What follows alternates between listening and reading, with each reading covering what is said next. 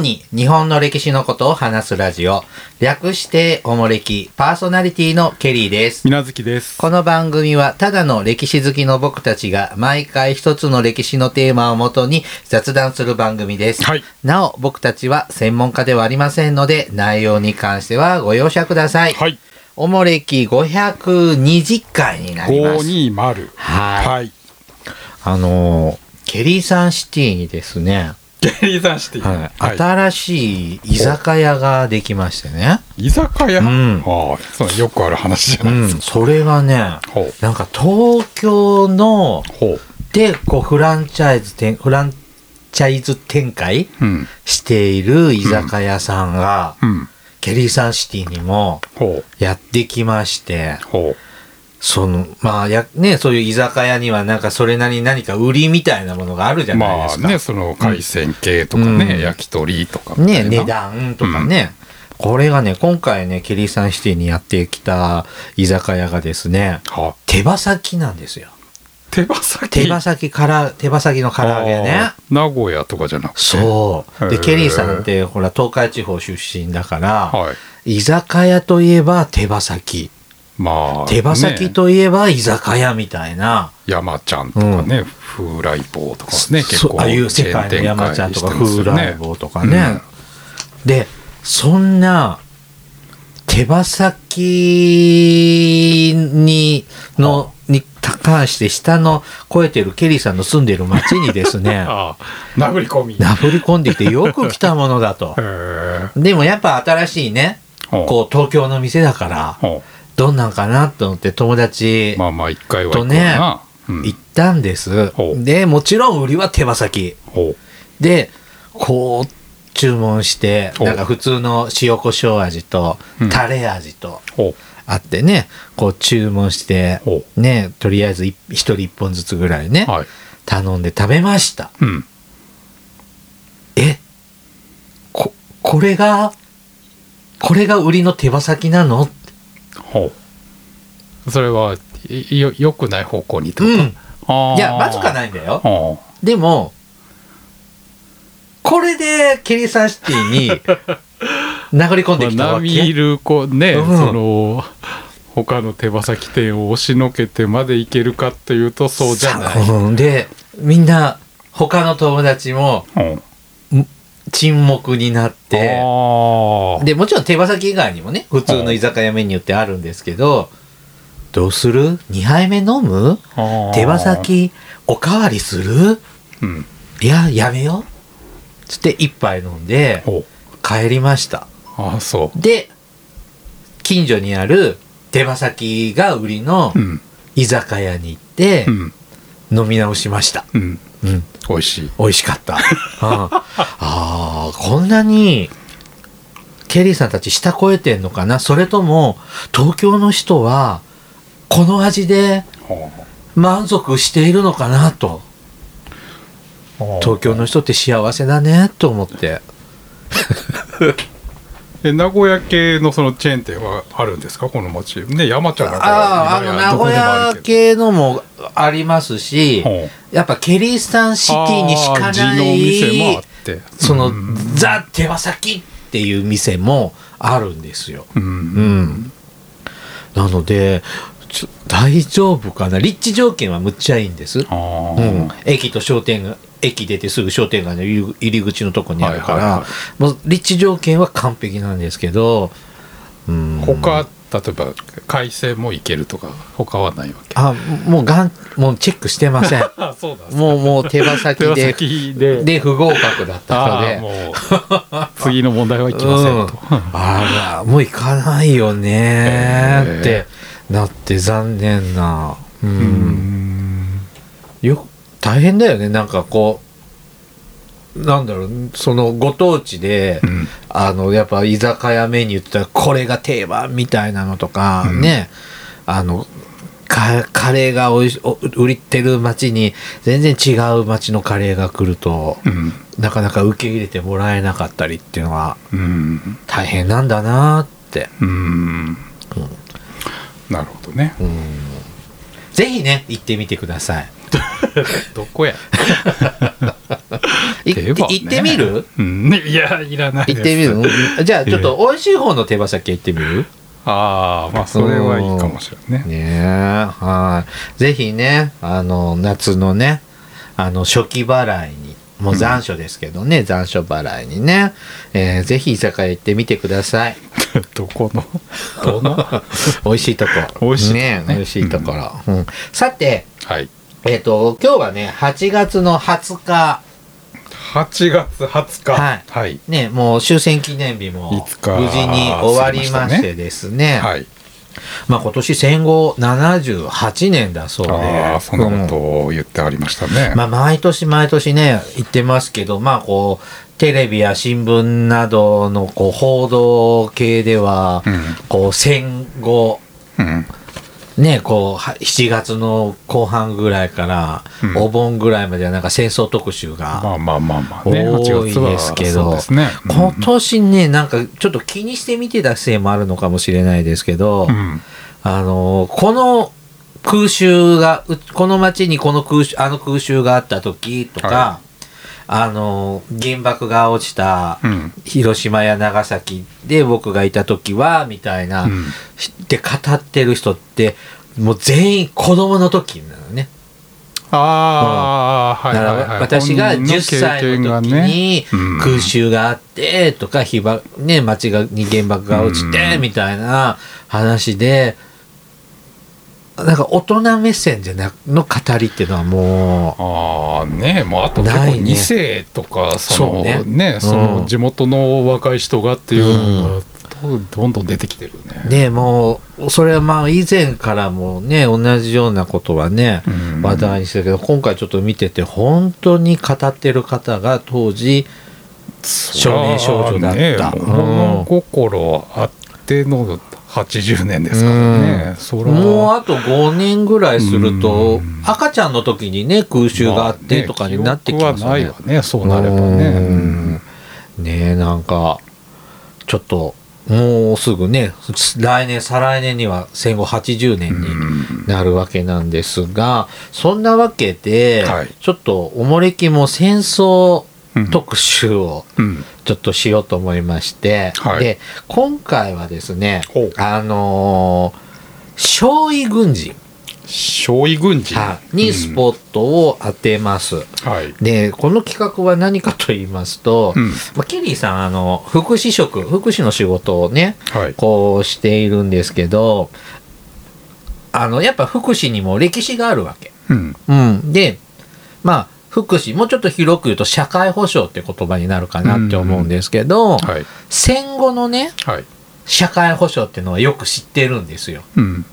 もう今あるのもそうだし、うん今の前のスタイルはっていうと、うんもう大体戦後がほとんどなのね。はい。じゃあ、あの、でも戦前、戦中戦前にも、こう、障害のある人とかって、いたわけじゃん、もちろん。は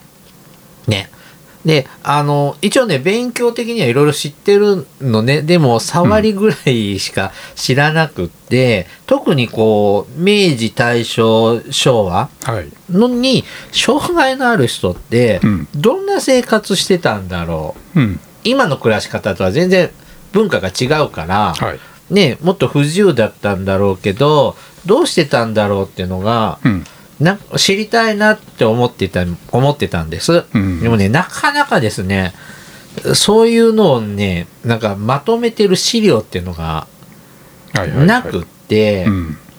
ん何年も気になってたっていうのがあったんです。うん。ただちょうどですね、最近いい本を見つけまして、ほうで、それでちょっと勉強をした次第なんですけども、うんえーっと、障害者たちの太平洋戦争はい。という本です。うんえーっと、これなんと、ふ、ふ、ふ、売者ですかね。うんで、えーっと、林正幸さんという方がはいお書きになった本なんです。うんで、あと、この本は、その戦前のいろんな、障害ある人っていろんなタイプの障害がありますので、はいあの、そういう障害のね、ある戦前、戦中の様子を紹介してくれたのと、うんあとしょ、その戦争で、はい。あの、し障害者になっちゃった人っていますよね兵隊とあかー戦闘中にねせ戦災負傷したりってことねうんはいでその人たちの戦後のこう暮らしの保障についてっていうのと大きく分かれてるんです。はいはいでこ僕個人的に興味があるのは戦前戦中なので、うんそこだけをはい。ちょっと抽出して、えっ、と、おもれきのネタにね、うんさせてもらいます。で、はい今から喋っていくんですけれども、はい。あのー時々ですね、うん。現在では、使うのにふさわしくない障害者へあーなるほのどこうい呼び方うんうんっていうのがあります。はいでなるべく今風のうん現在使われている言葉に置き換えられるものはうん。うん。置き換えますけれども、はいやっぱ固有名詞であったり、はい。あのー法令とかもちょっと触れたりするんですけども、う当時の言葉なのであのー今ではふさわしくないけどうんっ。ていうのも出てきますが、はいあのそれは私たち悪意を持って言っているわけじゃなくて、まあ、歴史の言葉として、あくまでね、当時あのはい、使われてた言葉ですから、そこははいご容赦くださ。はいい、ということでお願いいたします。でまずね、はいあのあの障害があろうがなかろうがなんですけども、はい戦前はあのちょ徴兵制度はい。ってのがあってこう男子男子ははい。はい。みんな徴兵検査をうん受ける仕組みになってたんだよね。そうですね。これ、これは、えっ、と、徴兵検査は、えっ、と、本籍地でうん。受ける、検査を受けるんだ。うん。へえ。じゃあ、あれですかお大阪出身だけど、本籍地は大阪だけど、今そう東そうそ京うそうでの大学で勉強してるって人もう、ん。大阪に戻んないといけない。そうで検査のすためね。外地から、だから、徴兵検査のために帰ってくるなんて話とかも聞きますえね。えうんで、その旅費は自己負担もちろんでしょうあらう、ん大変。で、あまあ、本籍で、地本籍地で受けて、えっ、と、満二十歳、うん20歳になったら受ける。うん20歳の誕生日に受ける。20歳の年にの。年でしょうね。年度ではない。年、年、な、万か。うん。そうすると、手紙が来るんですかお役所から。まあ、多分ね。っていうか、もう、基本全員なんでね。ああ、そうですね。で、この徴兵検査っていうのは、うん。えっ、と、身体検査のみ。はい。で、学力とか、うん。これまでの職業とかはうん関係ない、そうですね。体が元気かどうかはい。っていうことなんだうん。じゃあ私たちも徴兵検査受けたらだ多分うん。合格しちゃうんどういうでこすと二ね十歳だった時うんうーん。で肥満とか別に今はね。ああそうかでちなみにね太平洋戦争中のはい兵役区分、はいっ。ていうのがあって、はいあの、ちょっとね、これ、この、これなんか明治以降からうんあったんでしょうけど、うん。あれこれ微妙にはい。改正されたりしてるみたいですが、うんえっ、と、太平洋戦争中のものを紹介します。はい。えっ、と、公主、公をつ平定のうん公、はい。これ、まあ一番、ゆ兵隊としては、体つきとしては、ね、よく講習合格なんてね、あの場面でありますね。一番いいドラマとかでランクってことですね。えっ、と、公主になって言われ、に、こう、ランク付けされる人は、うん。身長1.52メートル以上にして、はい。身体、強健なるもの、うん合健なるもの、狂犬。身長152センチ。 152センチ以上でですね。うん。低くない ?152。まあ、当時の当時はそうなね、の身長体重で言えば、そんなもんなんじゃない。で、普通に健康な人うんが公主。うん。次、オツ。おつしゅ。オツ種。これ、1、2、3ってあるんですけども、うんオツの1ですね。はい。オツ第1は、うん身長1.50メートル以上。うん。にして身体攻守さっきのうん甲乙兵の攻守に次ぐ強健なるものはい。ちょっと身長低いかなちょっと身長が足りない。 150センチですね。うん。 2000微妙なんですねこれ151センチの人はどうなんでしょうね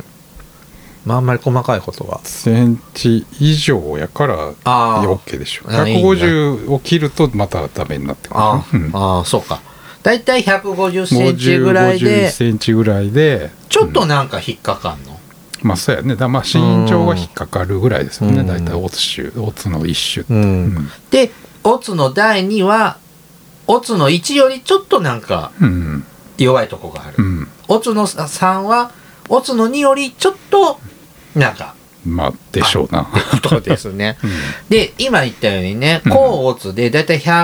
150から152以上ってなってますが、これより昔は、はいえっと、1.55メートル、155センチ以上だったそうです。だから太平洋戦争中など、ちょっと基準が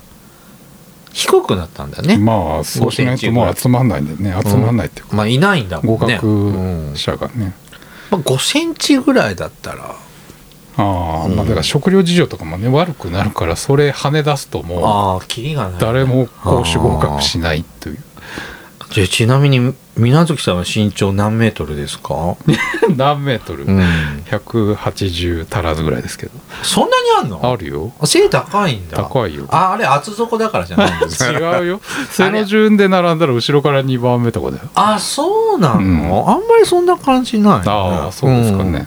やっぱ人間が小物だからでしょうか ね。ケリーさん170ちょっとなんで、あそう、うんえやっぱオーラがあるから大きく見えるんでしょうかえねど。うでもよはい。これ、甲乙ね。今度、甲乙丙へい3番目のタイプですね。身長100 1.50メートルはい以上にして、身体乙種うんに次ぐもの、およびはい身長1.45メートル以上、うん1.50メートル未満のものにしてう、ん低種、母種、甲乙平低母、ぼね、ぼねうんに該当せざるもの。うん甲乙でもなく、この平の下に低と母ってあるんですけど、うんそれでもない人。うんで、身長は100、えっ、と、150センチ以上でちょっと、ちょっと弱いとこあるかな。うんが、ちょっと低いけど、そこまでうん不利不利ではないかなっていう人ですって。まあ、基本的には「低母」っていうのはもうああアウトっていアうウかトまあ、不合格に近い話なんで、まうあ、んそれ以外で、まあ、身長とか、うんこの、ね、体つきに問題があるっていう感じですよね。えっ、と、甲乙兵、兵衆は、兵役、兵隊さんには適するけれど、うんうん現役兵には適さない。はいで即戦力にはならないってことそういう意味じゃないのか。まあ、現役がまあ基本的に一番その若くてピチピチでうん身体創建の兵士ですから彼らが亡くなったりした場合はその補充するためにはまあこういう人も使えるかな補みたいな欠。まあまあそんなあー補欠はまあ確かに言えてみようかもしれませんね。で、ここういうの検査受けて、うん講習だったらよかったよかったとか、よく昔の映画とかドラマでね、表現されますそうですね一人前が。の男っていうまうあん当時としてはね一つの証ですから。まあで、時期的にもね、この時代だとちょっと、あやっぱ兵隊取られちゃうんだねって言って、うんちょっと辛い気持ちになるうんパターンもあっただろうし、もうちょっと平和な時代だったらう、ん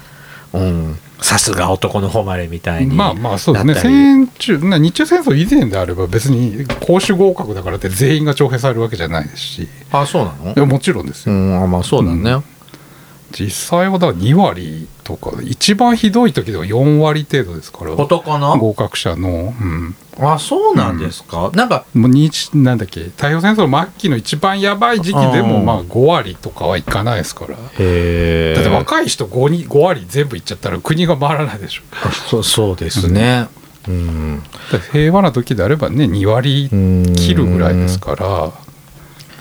なるほど。結構だって誤解徴兵検査イコール兵隊に取られるって結構ね、ご思ってる誤解してる人多いですけど、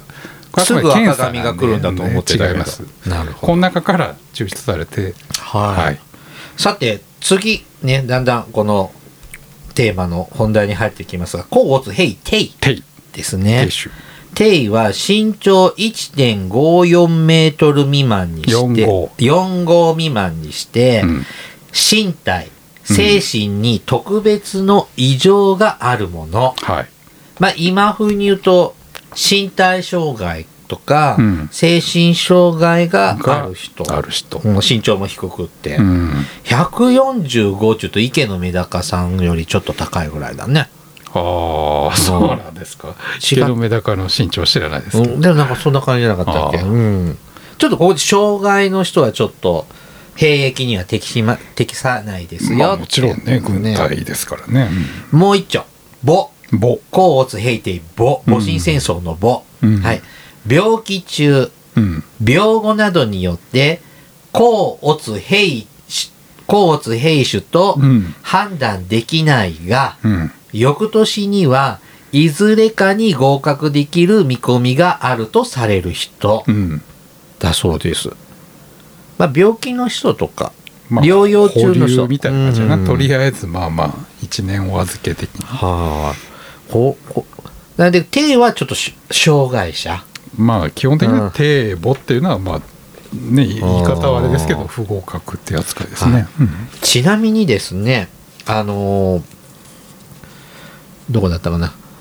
兵役対象じゃない人、うんね、兵役から除外されるよっていう人っていうのは、うんえっ、と、徴兵検査規則、うんうん第4条っていうん条文、法律に定められていて、はいえっ、と、これがですね、うん50種類ぐらいの疾患名、あー障害の名前があるんです。うんで、あの、バーってこう、見て、ちょっと今の病気や障害のうんこう診断名と、はいはいはいやっぱ80年前のもちろんねものってちょっとこう違ったりするので、うんこれを全部紹介しても何とも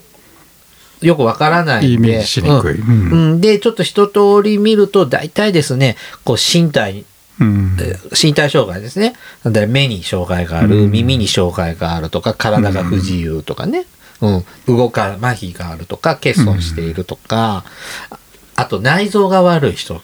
内臓の病気系のんね、人とか、はいあとこう精神的な疾患、障害のある人っていうようなことが、うんうん、こうなんかピンポイントのね、病名とかも書いてたりもするんですけど、うんだいたい50種類ぐらいはいこうね、指定がされています。うんでもこう、兵役逃れで、うんこの徴兵検査の時に、うん醤油を一生、一生瓶飲むとあーかそうでねすねうんあれも本当なんですかね。うんまあねまあ、うんただ検査官もバカじゃないし当然あ、そね彼らってこう持ち持ち回りでこあーう広い地域を担当すう。るんで、まあバレるみたいですけどねあ大まあ体ねこいつそういうはのおかしいなっていうのは、うんはい。ちなみにこの甲乙平定母の体格などの基準は明治22年に決められたそうです。うんで、この今言ったこんな病気とかねってはい定めてるよっていうとこに、えっ、と、兵役対象は、排出者またはフグなどにて、うんえっ、と、兵役に耐えざれ、耐えざ、耐えざるもの、うん排出者っていうのもね、これ今使わない言葉なんですけど、排出はそうですうね、ん、あの、廃棄物の肺に疾病の死、質そうですね、病ので一体に失うってう、いうんでですね、うんフグもね、昭和の終わりぐらいまでは公式で使ってたんですけあどー、風車なんて言い方はね、これもうん今使いません。そうでしょうねうん。あのー本当にね、昭和の終わりぐらいまでは、あの、普通に法律で使ってたんですけど、もう廃止されました。はい。はい。こういうのね、50項目ね、えっ、と、されてます。で、はいあのーはい。で、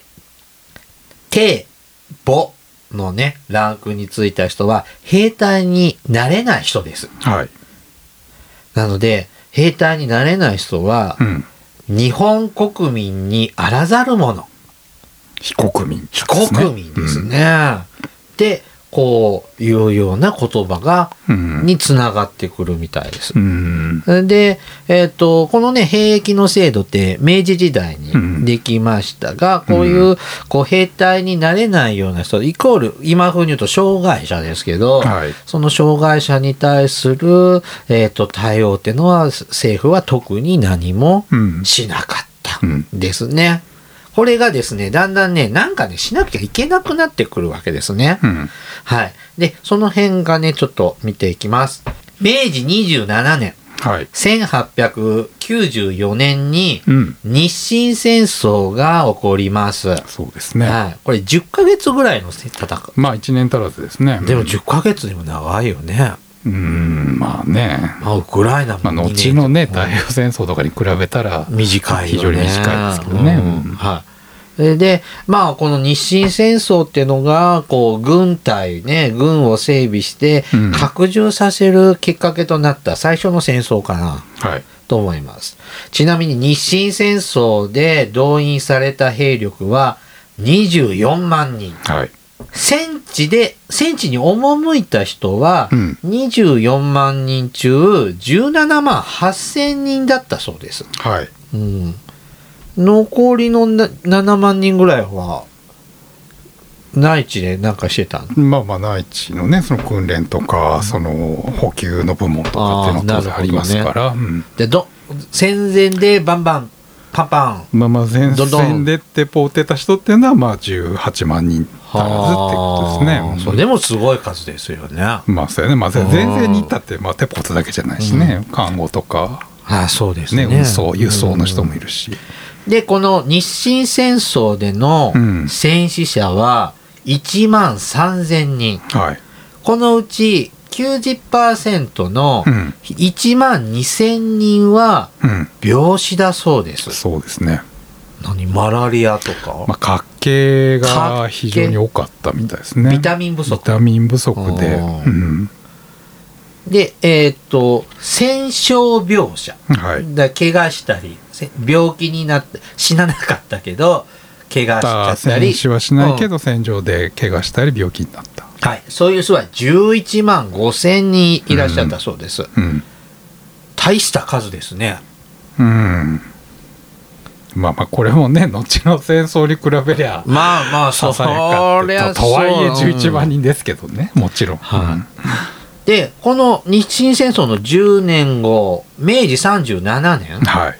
えー1904年は日露戦争ですね日露戦争、うんえーっと内地の勤務者を含めると,、うんえーっと戦争に駆り出されたのは108万8996人という記録がうん、残ってますこれはえらい細かくそうですね残ってますねうんでこの日露戦争では戦死うん戦病死者うん今度は死んだ人も込みの数字ね、はいえーっと8万1455人はい、だそうですうん、そんなに今度は多くない気がするねいえそうは8倍ですよだってじゃあ数的に割合動的員に数はさ4倍ですけど、うん戦死者は8倍ですから、ね、あそうかねでせ戦地の方で戦地の戦地勤務者だけの割合で見ると、うん、 94万4万人いたので、はい11.6人に1人が死んじゃったり戦病死うんしちゃ病気で死んじゃったりっていう割合で、うんそうすると大陸に渡ったら1割にひ1割足らず一割はぐらいの人はまあまあね病気か、うんたまに当たって死んじゃったうんケリーさんのご先祖も日露戦争で死んじゃってます。うん。ケリーさんとどういうつながりがあるかわからないけど、うんそういうふうに聞いてます。墓は見ました。で、不詳、病気により入院した人ね、日露戦争で、怪我や病気で入院した人は38万はい、 1113人。うん、で、回復しないまんま、はい除役、うん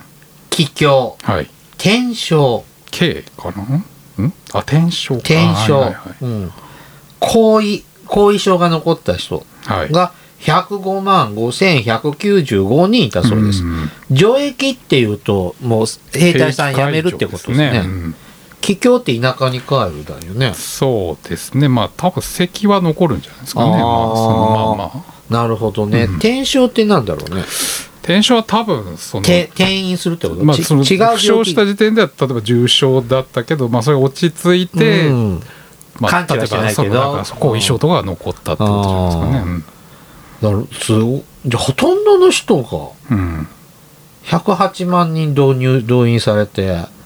105万人だってこの105万は15万なのかな15万とかじゃない38万のが戦病死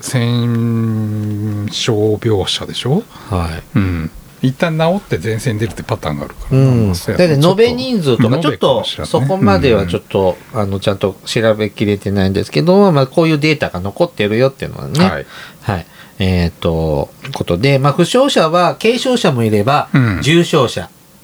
で、戦場で手や足を失ったり失明する人もいて、えっと、出てきます。だからおもいわゆる今風に言うと、重い障害がうん残っちゃう人もたくさん出てくるわけですね。はいで、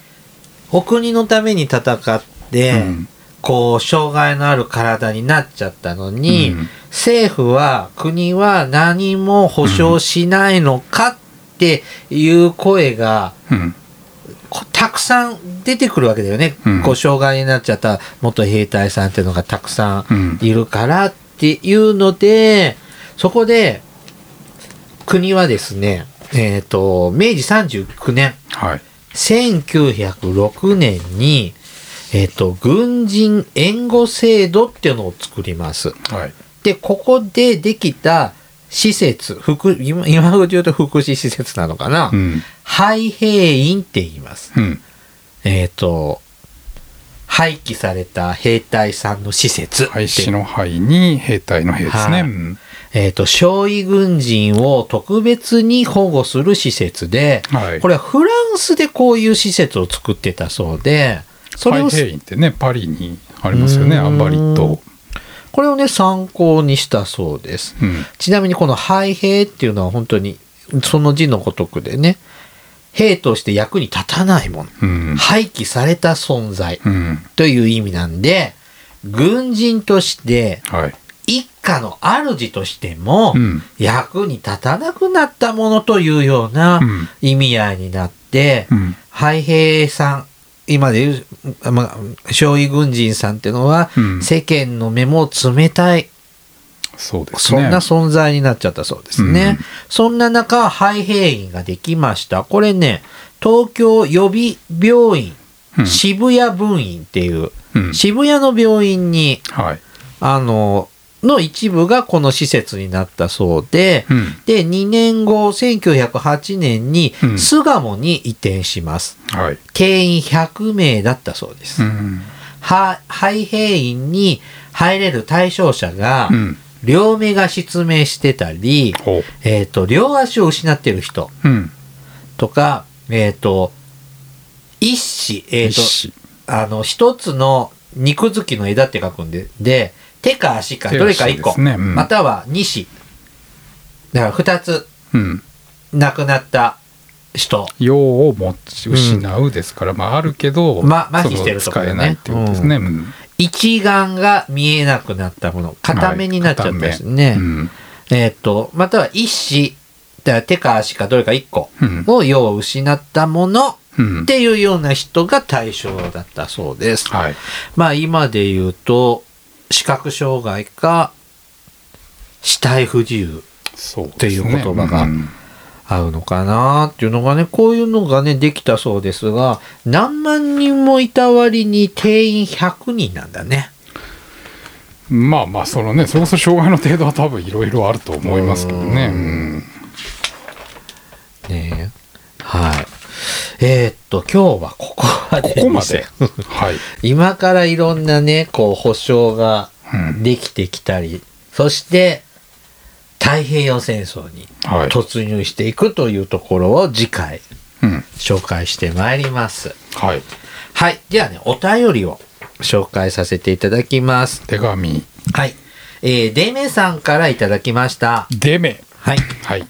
ケリーさん、みなずきさん、海坊主さん、こんにちは。私事ですが、今年の4月に育休からの2度目の復帰をし、また毎朝通勤電車に揺られる日々が始まりました。聞けていないおもれきがたくさんあるので、それらを聞きつつ、新しい配信も楽しく聞いています。今日はちょうど500回記念の回が配信されていますが、このメールが読まれるのはもしかすると年末が近づいている頃でしょうか。うん私は30回ぐらいからの放送から聞いているので、割と子さんリスナーかと思いますが、はい申し訳ないのですが、今思い出されるのはメインテーマよりお二人の雑談部分 です。いろいろあるのですが、私のお気に入りは、富岡製糸場でケリーさんが買ってきたお土産にびっくりした水無月さんの悲鳴です。うん気になって後で検索してみたら、えー見たらなるほどこれはあの声が出るかもと思いました当時クールなイメージだった水無月さんの悲鳴が貴重貴重に感じられたのでしたそして500回記念の明治天皇の話とても面白かったです特に一日の流れの話要所要所でうんちだのおしっこだのおちんちんだのと,、えー、と盛り話が盛り上がるのでさすがおもれきだなと思ってマスクの下でクスクス笑ってしまいましたこれからもそんな感じでお話ししてください毎週楽しみにしていますといただきました、はデメさんもね古くからのねリスナーですね昔からお世話になっておりますだからこの10年で結婚もされお子様2人にも恵まれて、うんさらに産休育休明けでそうですね復帰もされて と人人生というかねちょえっとねいろいろ僕たちは大した変わっ、 そうですねこの10年で変わりもしてないの我にね々の周辺は変わったような変わらないような感じですけどもはい、ねえでもその中にもいつもおもれきがあるうん、ねあなたのそばにおもれきいやいやいやねありがたいですねはいはい。あまりね、ケリーさんたちね、うんちとかおしっことかね、うん言いませんので、何かちょっとそうですね誤解されてるかなって思いますうんねみ。たいですねおおもれきはお上品な番組です。綺麗ですからねはい。さて、続いてですね、はいヤシの木さんからいただきました。ヤシの木はい。はい、はじめまして。もうおもれきも前は4週ほど聞いておりますが、今回が初めてのメールというサイレントリスナー、いやゴーストリスナーです。今回おもれきグッズ欲しさについメールしてしまった次第です。うんえー最近自分の中で勝手に妄想大河ならぬ妄想おもれきで楽しんでおります。うん、近頃ドラマで見かける俳優さん小市万太郎さん万太郎はを見た時は、ああ水無月さんはこんな感じかなと思いますい、うんケリーさんはその声から想像するキャラクターが 多すぎてまだ絞り込めていませんもしよろしければ海坊主さんを含めた3人の様子のヒントをお願いしますといただきましたうん、小市万太郎小市万太郎朝ドラあれあれはまま満点じゃないや満点って古いなああこの人かははははは誰よへえ頭はなんか似てるね は確かにね、うんえケリーさんはうん、イメージ的にはなんやなんだっけアンドレだっけオスカルだっけ、オスカルでしたかなキャンディーキャンディーの忘れとるやんけアンドレをイメージしてもらえばうん目の中に星が1億個ぐらああなるほどね、い100万ボルトの瞳をしております海坊主はね海坊主氏は 海坊主はね生活がだらけてきているの であのそう見た目と関係ある以前よりほあのだっておもれき集会の時より一回り大きくなってうるなマジでうん嘘うんあそうなの、うんへえ生活がだらけてますね怠惰な怠惰な生活をしています。はい へえあそうですか、おでこも広くなりつおつあでりこますと、ね。うんああはい。以上です。 でいないと思ったらね、言いたい放題ですね。はい。さて、もう一丁。はい米達ポッポさんからいただきました。ポッポはい。えーこんにちはいつも楽しくおもれきを聞いています。記念冊子、面白いですね。さて突然ですが、皆さんはコラージュ川柳というのをご存知ですか、うんこれは淀川テクニックさんという方が考え出したもので、新聞雑誌から5音と7音の言葉を切り出し、それで川柳を作るというものです。うんツイッターで検索するとすぐに出てきます。じわじわと面白いですよ。最初は、えー最初は笑いながら見ているだけでしたが、脳トレがてら自分でも作ってみようと思いました。すると、おもれき的コラージュ川柳が偶然いつかできたの、いくつかできたので、披露させてもらおうとメールを差し上げる次第です。ということで、米達ポッポさんが作った、えっ、と、コラージュ川柳ですね。いきます。一、つ目。うんよくやった。清少納言銅メダル。うんよくやった。清少納言銅メダル。こっちか。はい。アフリカの北条政子目指した日。うんアフリカのせ北条政子目指した日。ワンタッチ。鎌倉幕府蘇る。うんワンタッチ。鎌倉幕府よみがよみがえる。いかがでしょうかなんかよくわかんないけど、なんか。これはえどういうことぐ偶然ってことそうそうそう。自分で米達さんがえ自分でで作って。で無作為にピッピッピッって並べたらいやなんとそうそうそんな感じでなんで自しょう分で意図的に並べるわけじゃないわけそれもいいんじゃないですか。あそういうことんで、なんとなく作ってみたらこういうのができたよ、とあいうことでね。うん。ということでね、出てきましたね。いかがですかってことでね。うんえーっと、まあ、この句の、なんか、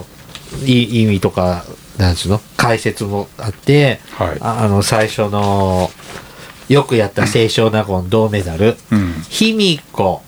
1位、お市の方2位、続いて清少納言も3位を獲得っていうような。うん